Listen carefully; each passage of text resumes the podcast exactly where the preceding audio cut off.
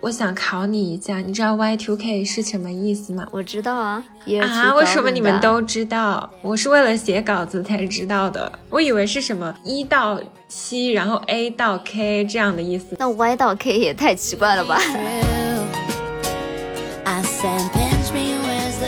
我想说，哎，这个这么经典，随时都可以看的。哎，没想到就真的没有看成第二次。其实很多事情就是这样的了，你觉得还会再去，下一次都不知道是什么时候。我当年很喜欢他们，我可是还在我们长沙的那个定王台，就是长沙图书城的那种 DVD 店买过迈克学摇滚的 CD。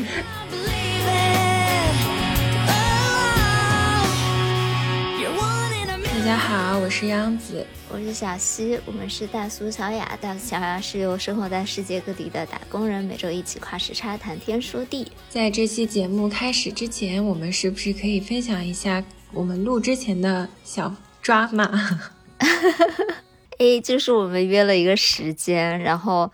在这个约的时间之前呢，我突然发现，哎，我的核酸马上要过期了，所以我就冲下楼杀出去，赶在那个核酸点停之前，想要去做一个核酸。然后我回来以后，怎么突然就被锁在了门外？说到这个，我想到道长最近一期有一个笑话，就说过去的文艺青年是不是在咖啡厅写东西，就是在去咖啡厅的路上；现在的打工人是不是在做核酸，就是在做核酸的路上。真的，而且最近我们公司已经要求是要二十四小时核酸才能进去了，所以真的是每天都要做。你就是一天。突然忘了这个事儿，晚上就得跑很远，到处寻找可以坐的地方。啊，我以为是楼下就有那种核酸点，所以还没有，还要去跑哦。它是固定的时间，它每个点位开的时间不一样，所以你错过了那个固定的时间的话，就会要走一段路才能找到。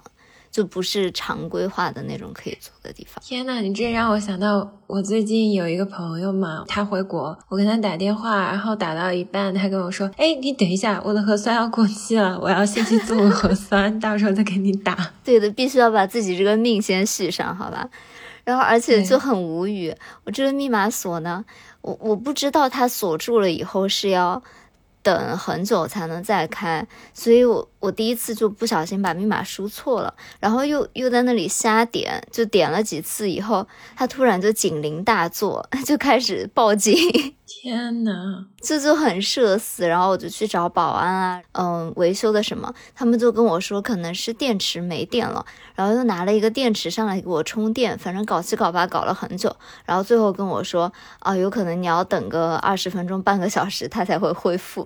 所以我就在外面流浪了一阵。小西他被锁在外面嘛？其实，在过去一周，我们那个研究所的门禁卡失效了一次，导致我被锁在办公室外面半个小时，然后找 IT 的朋友帮我开的门。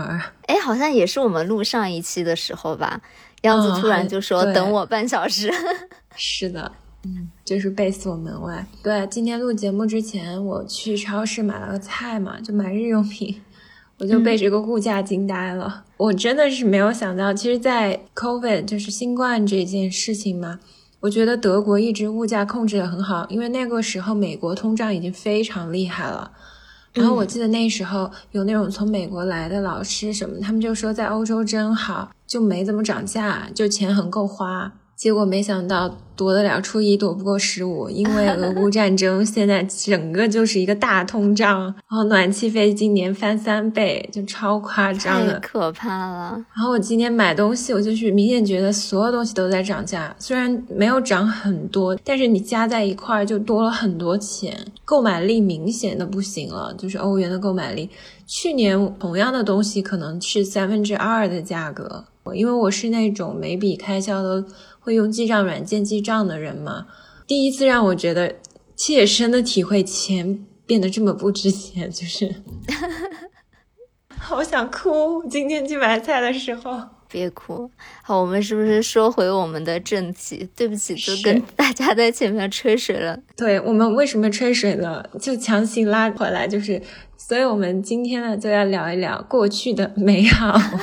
因为记忆中的一切总是美好的，我们就想和大家聊一下那些消失的经典和一些复古的回潮。嗯，就最开始我想这个选题嘛，是因为我看到一个新闻说歌剧《魅影》它要停演了，我当时就觉得哇，我从来没有想过这个东西是会停演的，我觉得它可能会永远的演下去，因为它是一个这么经典的百老汇的歌剧了。我反正从来也没有苗头说他会停演，突然一下就说因为疫情的原因嘛，他们确实是支撑不下去了，然后就以后再也都不会在纽约演出了。我就突然一下觉得好伤感啊！我觉得一个没有歌剧魅影的百老汇都不能叫百老汇了，对吧？我我感觉这好像是所有人去看百老汇的第一场，几乎都会就是第一个要去看的歌剧魅影。我也是。但讲实话，我看的那一场我还有点失望哎，我觉得不是特别好看。其实好像我也是这么觉得。你先讲你的，因为我觉得他唱段有点太多，而且我当时看的那一场不是真正的那个所谓的腕儿唱的，是替演唱的啊。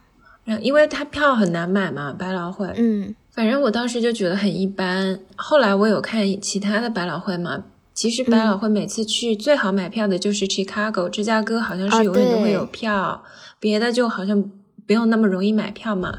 但我当时就觉得像芝加哥什么的，这观赏性就特别强，因为它舞蹈的段落这些很多，而且戏剧冲突非常强烈，有很多转折嘛。嗯，然后歌剧魅影是属于这个故事，大家基本都知道嘛，就小时候都会看，嗯，也没有什么很抓住我那种情节，然后它舞。基本就是唱段为主，我就觉得还好，没有让那么让我觉得，嗯，全程很聚精会神的去看。对，我觉得它毕竟是一个那种经典嘛，所以它那个时候设计的时候，不是像后来更新的一些剧抓人眼球的东西那么多。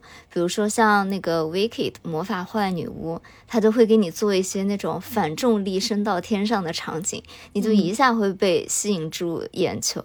经典的第一幕落幕的那那一场特别好看，因为我这次去伦敦，我有看《Wicked》，因为它是很近的事事情，所以我对这个印象还蛮深刻的。然后还有像什么阿拉丁什么的，他就会给你整一个悬在空中的魔毯啊什么的，就是反正会借助一些最新的手段，对视效的感觉。但是歌剧魅影真的就是。几乎全靠那种一束光打光，然后聚焦在两个人的这种唱段上面的，所以可能就是非常需要聚精会神的去看。这样，嗯，其实我去看歌剧魅影第一次看的时候，我还是和阿驼去看的。阿驼又复活了，因为阿驼是个冤种啊。我我们当时是那个啊，就是飞机坐掉的那一次。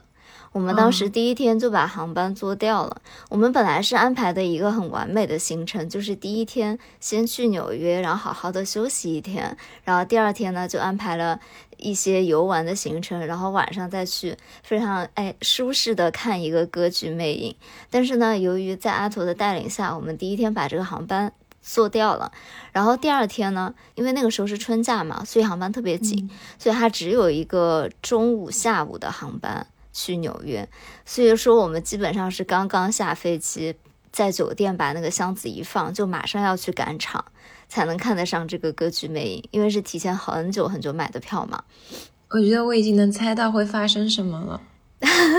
对，然后因为前两天都非常的奔波，非常的劳累，然后再加上那个时候的纽约天气非常的冷，然后因为我们是从洛杉矶去的嘛，衣服也没有带够，然后你进场之前还要在寒风中排很长的队进去候场，所以那个时候我整个人就已经不行了。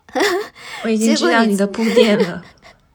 结果你进剧院以后嘛，它那个空调开得非常的足，而且人与人那个座位就挤得很近，再加上吧，那个时候空气不流通，对，空气也不流通，然后英文也没有那么好，就你不是说唱的每一句话你都能听懂，所以我就睡着了。我跟你说，这一次我去伦敦看 Wicked。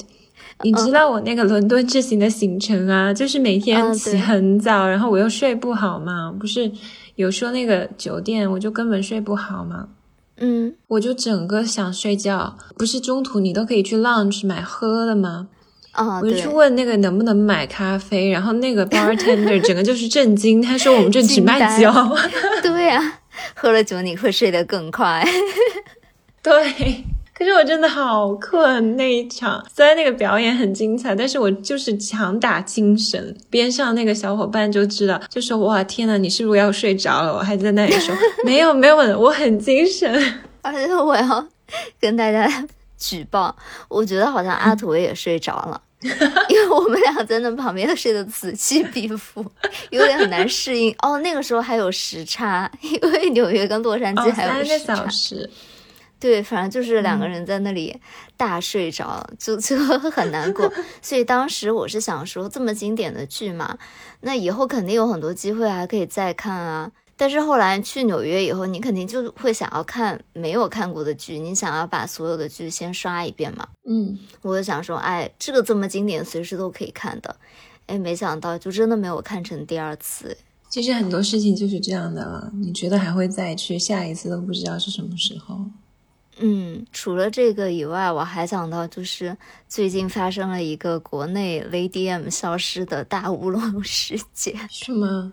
我都不知道 Lady M 在国内有开店。有啊，之前在上海开第一家店的时候大排长队。可是我想说一个不太好的事情，你真的觉得 Lady M 很好吃吗？哎，我真的很爱吃那个抹茶的千层。哎，我觉得它有点名头大于那个真正的好吃程度，这有点。神乎其神，被大家说的。其实我觉得那个价格在纽约买是合理的，是七块多八块对吧？哦，不止，现在要十几块了。你看吧，通胀的力量啊！对，但是我觉得十几块一片蛋糕在纽约是合理的，因为你在别的随便什么地方都要十几块。那好贵！我想到德国物价是很感人的，才三块多，还是咖啡厅买太便宜了哇！那。那纽约真的是随便什么地方都是要这个价格，你如果要坐在那里吃，肯定就二十多了。嗯，所以我是觉得 Lady M 这个价格在纽约是我吃到感觉性价比比较。也不算说性价比高吧，但是就是它是值这个钱的嘛。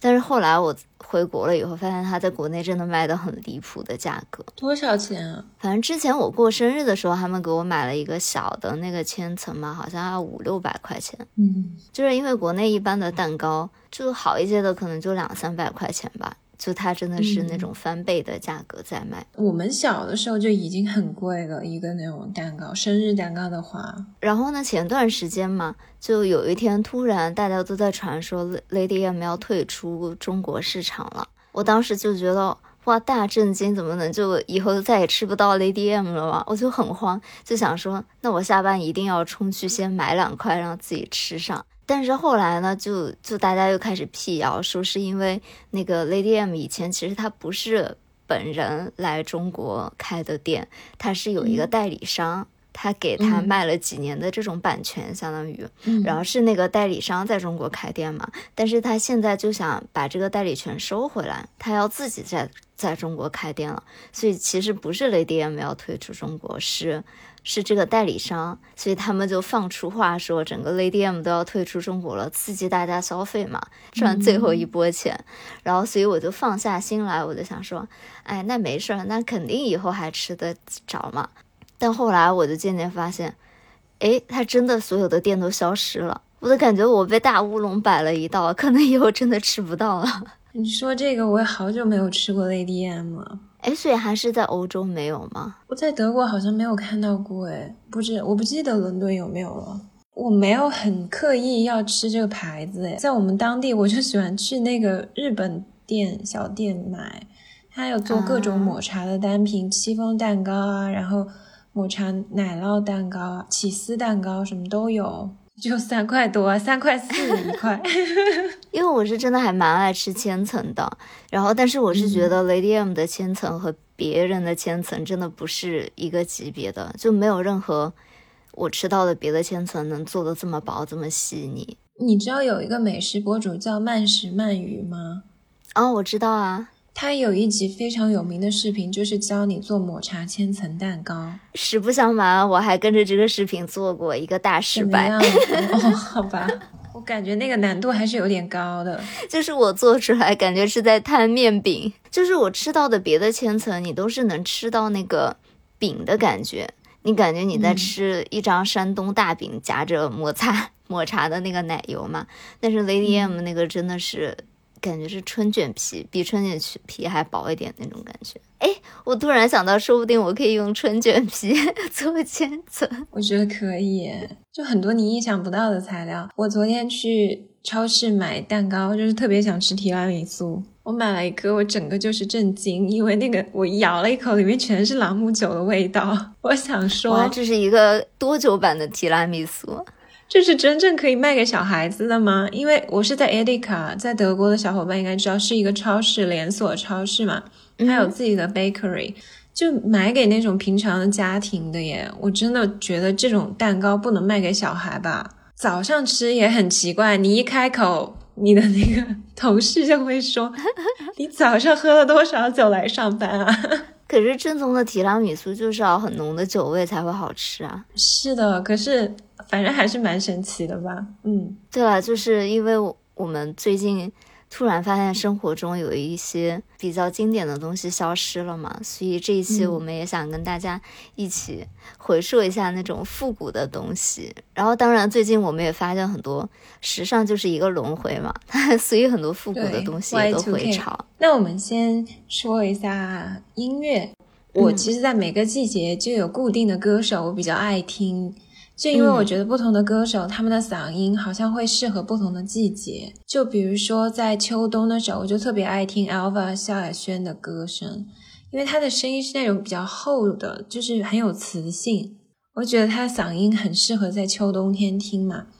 然后他原来有几张专辑，我特别爱的几首歌，一个就是一百分的吻，听过吗？这个我没听过，特别甜的歌。大家可以去听一下，还有一个爱不离手，那个词是有一点。我感觉这一趴没有阿图真的很难进行下去。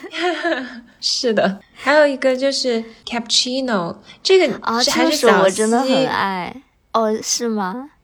你之前有跟我说，你在画图的时候，你就会打开 YouTube 一直循环这首 歌。天呐，怎么暴露我？还有一首歌叫《松松》，你听过吗？怎么办？想到阿松，他好像和这首歌不太搭，还是不搭。但这首歌就是告诉你要 be chill 了，因为萧亚轩有很多歌就是那种告诉你要潇洒做人的嘛，什么我爱我啊，然后潇洒小姐，潇洒小姐。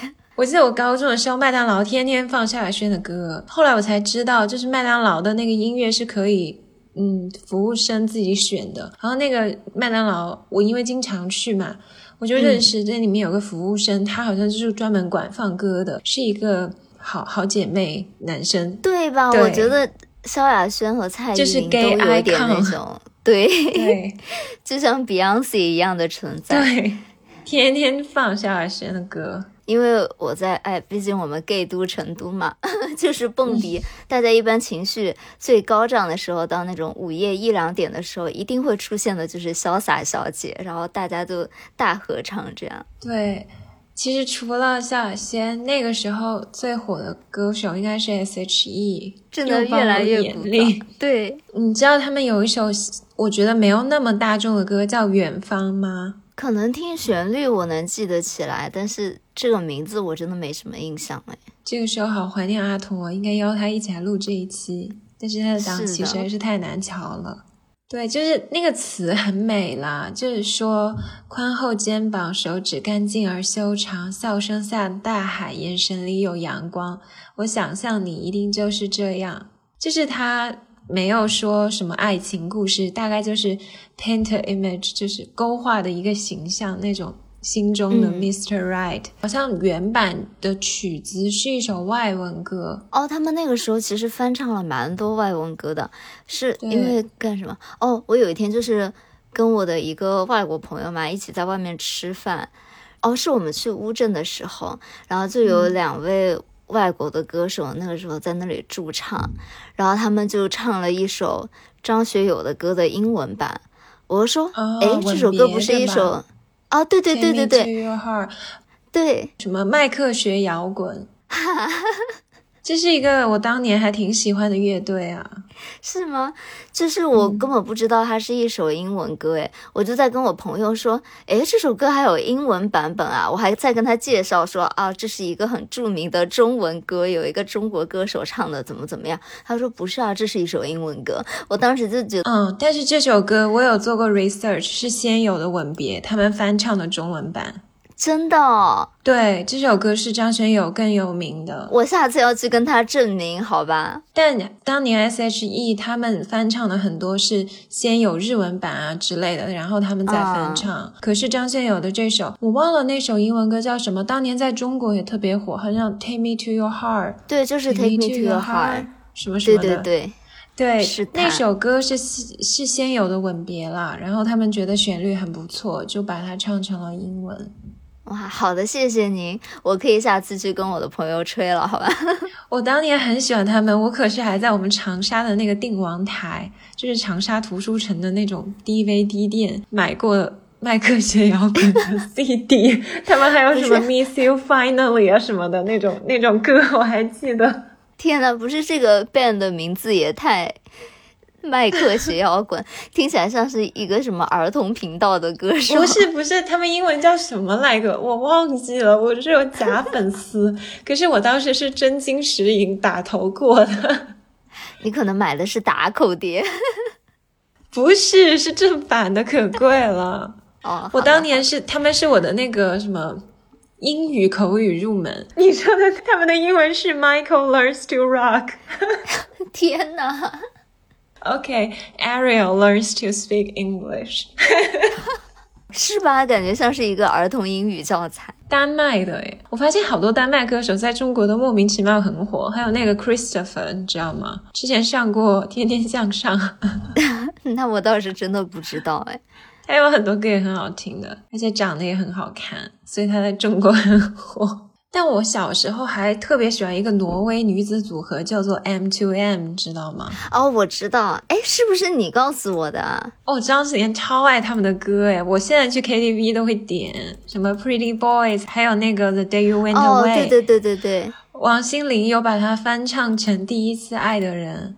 是的，是的，那个很火呀。那个超火，我记得我们小学五六年级军训的时候，有一个女孩点了这首歌，在告别晚会上对一个教官深情表白。天呐，这是什么偶像剧剧情啊？我觉得那个教官被吓到了，虽然他应该大不了我们很多吧，就是那种刚成年的小孩啦。刚去当兵的那种，可是真的有点，毕竟是未成年人嘛，这合理吗？当年军训的时候，感觉那种暗恋教官的小女生还挺多的。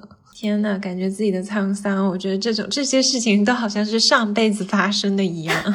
然后除了 S.H.E，就是就是周杰伦啊，哎，这能说吗？我觉得周杰伦最近的 Instagram 的画风渐渐走偏。我前两天还在跟我一个朋友吐槽，周杰伦不是去见了毕加索的孙女吗？因为前段时间我朋友的那个老板也是一个那种土豪啦。我觉得你要进行危险发言了。当时有一个女生引起了那种他们公司的重用，就是因为她介绍了毕加索的孙女给这两位土豪认识。然后当时他们就觉得哇，这个女生在欧洲很有人脉，在艺术界关系网很广，所以我感觉这个毕加索的后人哦，真的不要太会赚钱。我可以这么说吗？对不起，这句话是不是我说比较好，你说比较危险？谢谢你们。我毕加索一生这情人也是，嗯，对他的后代真的不要太多。这我感觉很多大画家都是这样的。算了，我我不不 Q 了，保住自己的饭碗。对对，我帮你说吧，就是以后听我们节目的小伙伴，如果你们发达了以后，然后有一个很有人脉的人要给你们介绍，说，哎，我要介绍毕加索的孙子孙女给你认识的话，警惕一下，好吧？要不要花钱当这个大冤种？好吧？我不记得我有没有在我们的播客里讲过这个故事了。就是我有一次去巴黎做档案调查的时候，认识了一个策展人，他跟我讲了一段故事，具体是哪个大画家我就不说了。然后他当年就是很喜欢流连风月场所，嗯，就是给那些女生画很多画，每次去那个风月场所，不给钱吗？给钱，但是他会给那些女人一些纪念，就是画他们。然后后面就有一个大藏家，他很聪明，他就去这些风月场所搜集了那些肖像，就是那个大画家留下的这一批画都很好。就是那个策展人跟我说，肯定是真的，就是在业界都公认。可是这个大艺术家他有一个遗孀。就是他的遗孀是管他的基金会，以及就是认证真假都要通过这个遗孀。这个大藏家就去找到这个遗孀，他遗孀当然就是很生气，嗯，然后就说是假的。然后遗孀就说：“我不会为你这批画，我是不可能为你去做这个证明啊什么的。至于你自己要怎么处理，就是随便你，但是我是不会管这些事情。”然后就成为一段故事吧，在艺术圈中流传。哇！但是这样我感觉会让这个画更值钱哎，就是它背后有一段故事了，你买了一段故事和情怀。可是要通过基金会的验证，还是一件挺重要的事情。如果你要上拍啊什么的啊，就是要有证书啊，有签名嘛这些。而且你知道，我最近有一个新的爱好。我原来不是就是做运动的时候，我就是跳帕梅拉什么嘛。我最近就会放一那个用 B 站上面有一个视频，是东方神起在日本的有一个神级现场，就是 Humanoids 允浩和昌敏的他们五个人后面解散了，不是变成了一个两人团嘛？就是他们在小巨是小巨蛋嘛？就日本有一个，嗯，下大雨，然后他们在那个玻璃站台上穿着大红的一套那种西装一样的衣服，然后跳舞唱歌。我推荐大家去看这段视频，就很燃。每次看到他们就觉得哇，已经那种三四十岁的人。是四十岁了吧？如果说错年龄，粉丝不要打我。就 三十多岁的人，然后身材管理都超好的，然后整个人状态也非常不错。我真的觉得 idol 还是蛮有自觉性的。就是那，这是最近的吗？哦，好像是一七年还是一八年吧，反正比较近。我没有想到他们就最近还在活跃，我以为这是还在营业十几年前的事了。哦，好厉害啊！对，他们在日本啊，什么都很火，而且他们日语说的超好的，就为了在日本发展，我真的觉得好厉害。我当时看了这个演出，其实我不是东方神起的粉丝了，就是有一种那种青春滤镜嘛。可我当时还是觉得做一个路人也很燃。然后看完那个演出以后，我还 follow 他们的 Instagram，然后我就觉得他们真的是。整个两个人状态都超级好，就跟我们小时候初高中的时候喜欢他们的时候那个那段时间很他们很火的时候，基本没什么区别吧，就像少女时代一样，嗯。超级厉害，而且他们那个演唱会嘛，我就觉得好累啊，就是从头跳到尾，然后还要边唱边跳，中间还要吊威亚，感觉超超危险。就是两个人从那个天上飞下来，嗯，承重的地儿很少，他们还要边吊着边唱歌，真的太敬业了。哎，这么想起来，我真的已经很久没有看过这种等级的演唱会了。是啊，我当时看了，我就想说，虽然我不是红家粉丝，但是我还是很想去看看他们的现场。天，救命！你这个词汇一出来，红家粉丝 是啊，红家蓝家嘛，原来 S J 不是蓝家吗？自古红蓝出 CP，你这个词汇一出来，就就明明确确你是这个年代的人，好吧？没关系，我发现我们的听众朋友们很多也跟我们差不多大，没关系。嗯，会会理解我们的，好吧？嗯，除了音乐嘛，其实还有一点就是最近很多时尚的回潮嘛，嗯，就 Y two K 风格。我想考你一下，你知道 Y two K 是什么意思吗？我知道你知道什么意思，就是全称。我知道啊。啊？为什么你们都知道？我是为了写稿子才知道的。那你？你没有，你没有想过这个词是什么意思吗？我总会觉得 two 是那个 T O 的简写，我没有想到是 two thousand 啊。对，我以为是什么一到七，然后 A 到 K 这样的意思。那 Y 到 K 也太奇怪了吧？对啊，好像是反的，可能也不需要我科普，我应该是本播客和我们的听友群里面最土的一个人。逼我五十都不知道，而且你刚刚不是说，哎，最近流行起了 Y2K？我想跟你说，其实这好像在好几年前就已经开始了。对他其实就是说的，哎，我还是强行解释一下，就是一九九零年末到二零零零年初之间的穿搭风格了。然后主要的特征其实有很多代表人物了，比如说英国的 Spice Girls 辣妹组合啊，然后小甜甜布兰妮啊，就是以那种短小紧的上衣，或者是那种 tank top 有露腰的，然后底下是穿低腰裤啊，或者是超短裙这样子，就是一种非常展现身材的那种穿搭了，就和前几年或者到现在其实也。一直永不过时的性冷淡风形成鲜明对比，这是很辣妹的一种风格。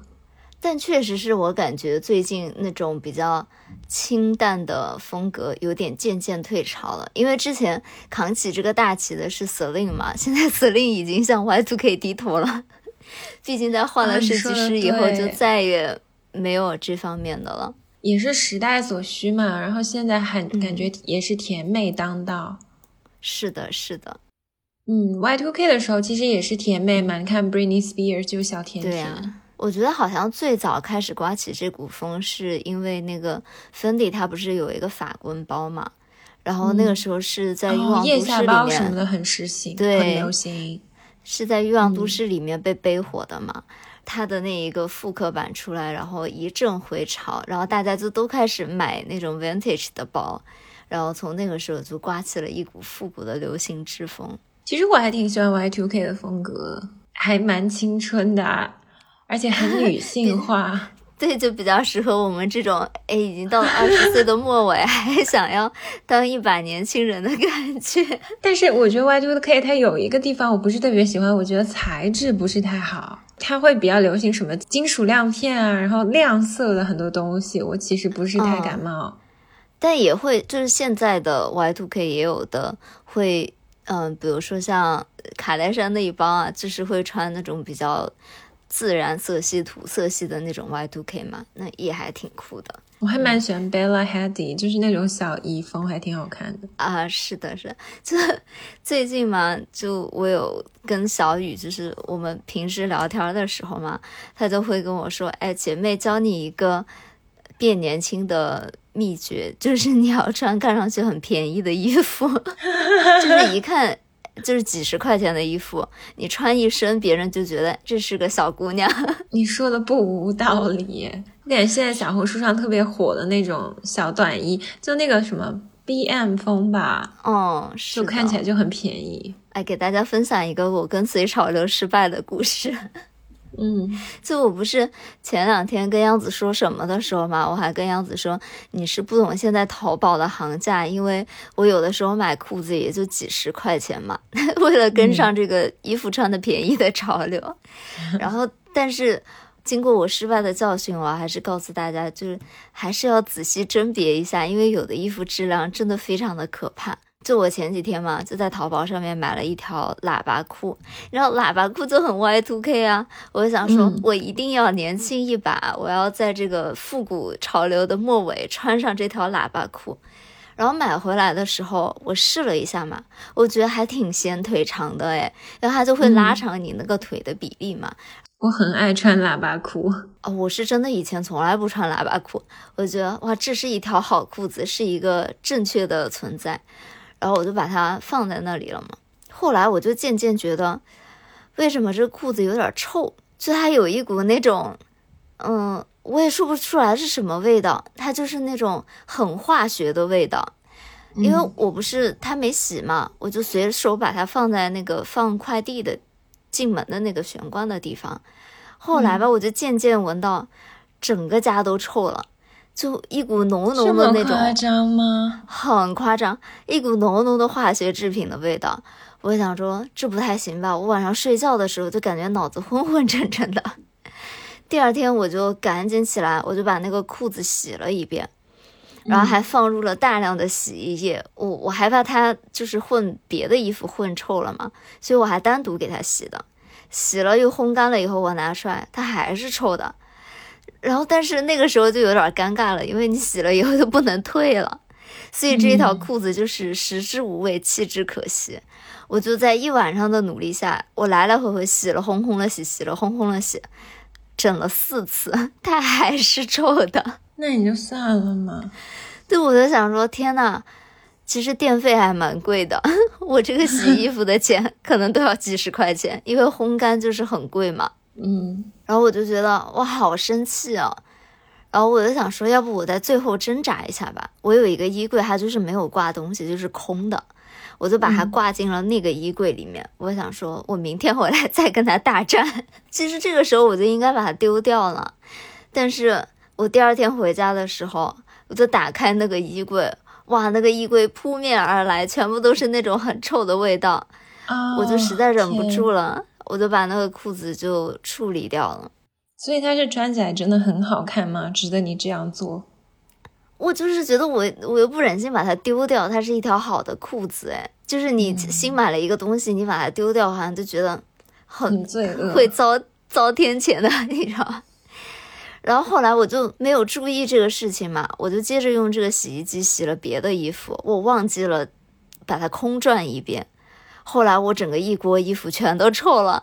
这裤子的威力真的不要太大。我之前好像也做过类似的事，也是洗一件衣服，然后那个衣服就是本身材质不好，有味道，然后搞得我整个那一锅衣服都不臭了。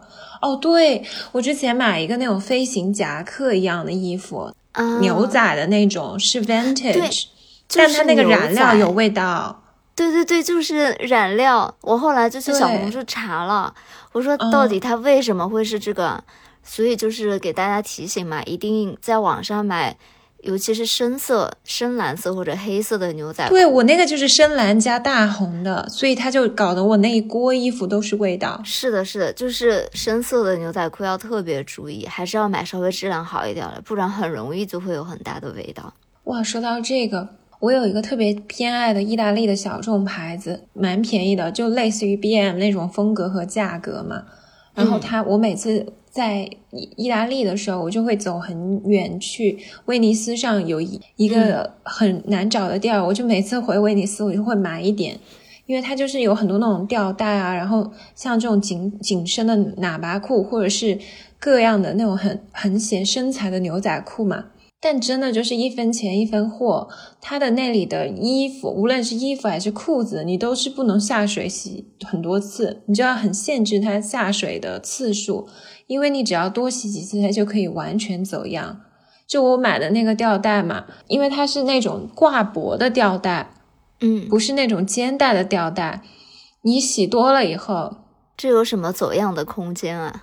它的那个背嘛，因为它只有脖子那是挂住的，背的那个后面就整个垮下来，根本穿不了。这也太夸张了吧！洗四次五次嘛，那个背完全就是露在外面。本来它是半截嘛，我就完全穿不了了那个吊带。但是它最开始，你看起来就越来越年轻了，朋友。但它最开始有型的时候，就是非常辣妹风的那种衣服，就是会让你觉得很夏天。然后它的裤子就更夸张。我曾经买到一条我最心爱的牛仔裤，就是很。修身的，我就洗了三次吧，它就彻底走样了。其实牛仔裤确实是你能不洗就不洗嘛，但有时候你还是真的像我这种有点强迫症，我就觉得还是好脏，嗯，就还是想下水过一下水吧。但真的只要你过水洗了，它就不行了，就没有那种修身的效果了。所以网购牛仔裤或者就是 价格太低的牛仔裤，大家还是三思好吧。你好有勇气啊！我不可能网购牛仔裤，我觉得牛仔裤是最需要试的单品。哦，这不是退也挺方便吗？我感觉我成天就买了退，退了买，买了退的。而且我最近才发现哦，其实淘宝现在退货是要给钱的。哦，是吗？我之前在美国买很多衣服嘛，也可能是因为疫情的原因哦，促进了这个网购嘛，邮寄或者退货基本上都是不要钱的。他是希望鼓励你去。在线下试衣服的，对，那其实 Y2K 除了这种比较火的，像牛仔裤啊、短版上衣，还有一个很火的单品，就是那种开放型的针织衫了，也是那种短短的。嗯，我最开始意识到这个潮流，是因为 Jennie，就是 Black Pink，她真的很爱穿这种对半开的针织衫，而且她带火了。我就觉得她穿的有几件 Chanel 的那个单品，我后来觉得我的朋友圈好多人都在买。是的，我昨天不是看到 Jennie 发了一个 ins 嘛。嗯，发的他在酒店对着镜子的一个 O O T D 那种感觉嘛，然后下面就有人留言说，我看的不是 Jenny，是看的 Jenny 身后，他身后有一排 Chanel 给他送的，就是明年春季的包，你可以提前通过他的 ins 来预览。迫不及待要搜搜一搜了，你现在就看好我要哪个包。不过他真的是行走的 Chanel 种草机。对，因为我感觉在他之前吧。嗯，我对 Chanel 的印象就是比较呃女性化，然后比较名媛贵妇那种感觉。对，我觉得 Black Pink 真的很厉害，他们就是每一个人代言一个高奢。那其实除了这个 Y2K 的，还有一个风格火了很久，其实都不止火 Y2K 吧？我觉得后面的十年还在火，哎，真的。我们上大学的时候也有人在穿啊，真的吗？讲实话，我今天看到了有一个人在穿呢。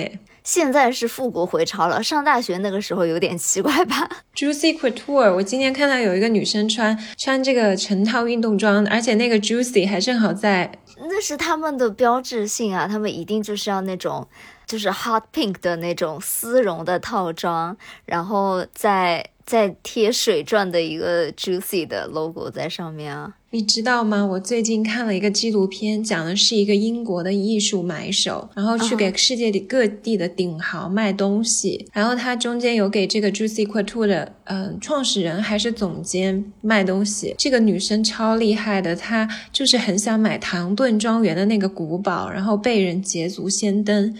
于是他就在唐顿庄园边上的一个相似的古堡建了一个更大型、更豪华的唐顿庄园。哇！我整个就是嗯，多次元了。不是，我之前以为这个牌子，就我一度以为它已经消失了，因为可能中间有十几年吧，就完全没有任何人在穿它。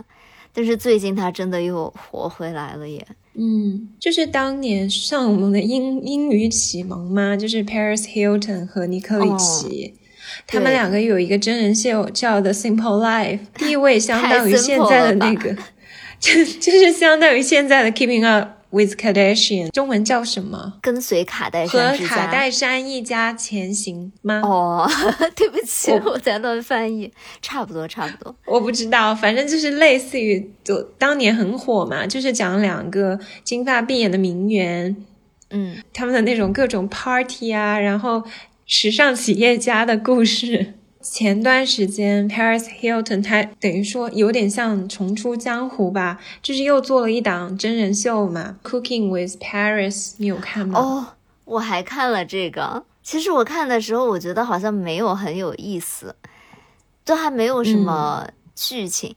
就跟那个卡戴珊之家差的有点远，因为那个真的是非常多的 drama，你一直一直想要看下去。但是他的这个厨艺秀吧，就是非常的寡淡，我有一种看到了美国的小 S 的感觉，就是好像没有跟上那个综艺的节奏了。是吗？我觉得小 S 还算好好笑诶，她拍了很多新综艺，我还是很能看下去的。但是就是他们俩给我都是同一个感觉，就是因为是那种陪伴你青春的女生嘛。你虽然并不觉得这个剧情有多好看，但是我真忍不住一直看她做饭。是我主要是想看她和卡戴珊那一集，卡戴珊，因为我觉得卡戴珊跟她真的很对比，卡戴珊就是一直在做事情。然后 Paris Hilton 就在边上很 dramatic，他就他有很 dramatic 词嘛，就喜欢说一些 oh so cute loves it，他还喜欢自创词嘛。我之前在节目中有 Q 过一个教授，就是 Josh Kun，他不是有教一节课那个 music industry 吗？中间有放一个那个很有名的视频嘛，就是跟 Paris Hilton 有关，因为他有出一张专辑嘛。哦，对对对，我还听过他那个歌。我现在都能想到他那个专辑封面的样子，是他。对他那个专辑封面当年非常那个，就是一个大低胸装，然后腿是翘起来，对，很 tempting 的一个姿势嘛。嗯，当时他就会说最性感的词不是 hot 是 huge，我还记得他那个语气，你知道吗？然后我记得当时那个教授是有在课上放他这个影片，然后拿他做一个案例来讲他是怎么营销自己啊，然后把自己塑造成那样一个形象，会自创很多词，然后给那些词有一个自己的语境了，就是打造他那种很 dramatic 的一个金发碧眼的那种像洋娃娃一样的。英文中有一个 dumb blonde 嘛。就觉得金发的女生都不聪明嘛，她就为了迎合大众的这个想象，把自己搞得好像很浮夸。其实她心里就是很精明的一个人，这么多年他赚了超多钱的。我感觉她可能是初代那种人设。其实光香水她就卖了十五亿，然后他自己还出同名的鞋子啊、包包什么的。那尼克里奇也有创办自己的。时尚品牌吗？House of Harlow。嗯，其实这个牌子还卖的挺好的。它是个什么价位啊？特别贵吧？就是那种轻奢品牌，就差不多是那种辣妹裙，然后卖一两百刀这样。但我觉得尼克里奇当年他和 Paris Hilton 还带火过一个单品，就是巴黎世家的机车包。说多了都是泪，这个汽车包，而且这个真的火了很多年。而且我当年看这个街拍的时候，那个时候还在用海报网看街拍，我就会觉得尼可里奇真的好瘦。对他就是为了打造他那个时尚人设，他其实原来是原生嘛，就跟现在很火的 Hailey Bieber 天王嫂一样，就原来他们都算原生，但是通过健身然后节食，就变成那种非常瘦削、很凌厉、骨感的身材，就好励志，但是也很不健康了。他后面好像被查出有厌食症还是什么的啊？是吗？当年的审美跟现在也很不一样，就是现在你去看欧美的网红啊，然后很火的都是那种很混血颜嘛，就是都是卡戴珊那种长相的，就有点异域风情的那种美女嘛。但我觉得 Y Two K 的风格就是很主流的，金发碧眼那种白人女生。哎，现在其实也是啊，因为最近好像大家又很流行染金发，金发，因为前前一阵就是。我也是想要赶上这个潮流，我就跟我朋友说，金发吗？也不是染金发了，我想去染一个，这个名字好土，我想去染一个巴黎画染。那是什么？我后来就发现，它其实就是以前很火的挑染啊。哦。啊，它就是会给你染一个渐变，就是你上面可能是黑的，然后它给你挑几撮染成那种金金的感觉，然后下面就是渐变成那种银灰金发。你这样就能去上班吗？啊，这也是我后来没有去的一个原因了。但是，就是还有几个不太好的原因啊。第一个原因就是你 很容易看起来像少白头。就如果你没有收拾得体，穿成一个辣妹出门的话，别人可能觉得你就是白了，画图熬白了头。然后第二个原因就是，可能真的不是很有办法去上班。还有第三个原因就是，我就之前很心动，马上就要去染的时候，后来我朋友就说：“你没有发现现在上海的街头是个人都是，不然就是画巴黎画染，不然就是金发，这么夸张啊？上海好潮哦。”对我当时还想说，我怎么没觉得呢？我才要当那个最潮的人。然后后来我真的每次出门，我有注意这个事情哦，可能三分之一的女孩都是金发，所以现在真的是有在流行。你看吧，我从来没有这种思想过，什么我要当那个最潮的女孩。我知道我不能，所以我已经这个发型十几年了吧，我 从来没有一直在尝试，从来没有成功啊。我之前有个朋友嘛，她是那种很潮的女生，就是那种要穿 AJ 啊，然后穿各种辣妹装的那种女孩子了。然后她就去染了一头奶奶灰，是那种很浅的奶奶灰。嗯，每天被他们单位领导谈话，因为他在一个央企工作。于是乎，他在挣扎两个星期以后就染回去了。这么严格啊，要求。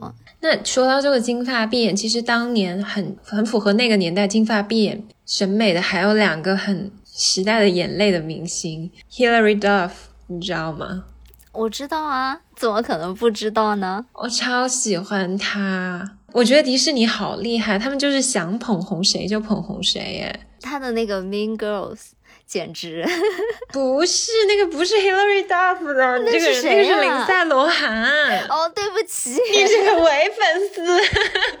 他也有演，这两个人还是情敌呢。他有演吧？他没演啊，你查一下，我记得他没有演啊。他真的没有演 Mean Girls 吗？我要把你留着这个。没有，他们俩超抓马的。他 Hilary Duff 的初恋是也是个金发碧眼的男生，很帅的，叫 Aaron Carter，你知道吗？是后街男孩 Nico Carter 的弟弟。男生他们俩交往了一年半，十三四岁的时候吧，然后男方劈腿了，就跟林赛罗韩出轨了，然后几个月之后他又回到了 Hilary Duff 身边。天呐，我对不起他，我到底在干什么？然后你还把他认成了罗涵吗？我为什么觉得他也是那一挂里面的？Hilary Duff 是迪士尼这一挂的啦，迪士尼捧出了很多超级巨星啊，像 Britney Spears 其实也是迪士尼出来的，他算是一代吧。是。呃，二代很有名的是 Hilary Duff，也是这种金发很甜的女生，而且他们都是是靠儿童剧出来的。她演 Lizzie McGuire。成名的《新成长的烦恼》，那个算我最爱的美剧 Top Three 吧。再下一代就是用 Hannah Montana，然后那个魔法师家家族还是什么的少年魔法师出名的 Miley Cyrus 和 Selena Gomez，然后还有一个女生 Demi Lovato，她们三个是三小天后，迪士尼的。天呐，要是阿驼在，他一定能跟我加入这个讨论。对不起，他非常熟悉这个关系网络。是的，我们曾经的很多 coffee talk 都在聊迪士尼的小天后们。再下一代就是 Zendaya，现在很火的那荷兰弟的女朋友嘛。那今天呢，就是有的没得跟大家。聊了一下这个 Y2K 的复古风潮，还有当年我们爱听的歌啊，然后喜欢看的剧，追过的也不叫追星吧，就是了解过的明星，也欢迎大家跟我们分享。毕竟我们差不多是一个时代的人，还是我自己。你完完全整个大忘记我们开头讲的那些有点丧丧的消逝的经典哎。就我最开始定这个选题的时候，我就想要讲一些那种回追忆过去的感觉，然后。样子写了稿以后，整个变成一个快乐的回忆杀，是欧美娱乐圈八卦回忆杀。是的，彻底走偏。但是，嗯，生活已经那么沉重了，就不妨来一点无脑的快乐，我觉得也挺好的。然后今天可以回家重新刷一下《Hannah Montana》一到四季，我真的是百看不厌哎。还有《Lizzie McGuire》，嗯。真的，我感觉每次到你要选那种 BGM 的时候，他们就会出现。对对对，而且我们之前这个节目不是阿图还在的时候，我就觉得特别让我想到那种迪士尼剧集。你知道，在呃《Lizzie McGuire》里面也是有两个女生，然后还有 Gordon 那个男生，他们三个就是黄金三角嘛。然后《Hannah Montana》里面也是两个小女生，还有一个小男生，他们三个玩的特别好，就好像是迪士尼的那个。阿图不在了，你就。跟我没有默契啦，一直在这里追忆啊。好的，那我们这一期的节目就到这里啦，也欢迎大家跟我们分享你们当年喜欢过的，无论是时尚啊，还是音乐，或者是剧集。当然，跟我们不同年代的小朋友们也可以，或者是大朋友们也可以跟我们分享一下你们青春或者现在正青春的很多记忆和美好的事情吧。嗯，你可以教教我们怎么变得跟上现在的潮流，好吗？我已经放弃了。嗯，好的，那我们这期的节目就到这里了。我是央子，我是小溪，我们是大俗小雅。那下周再见了，拜拜，拜拜。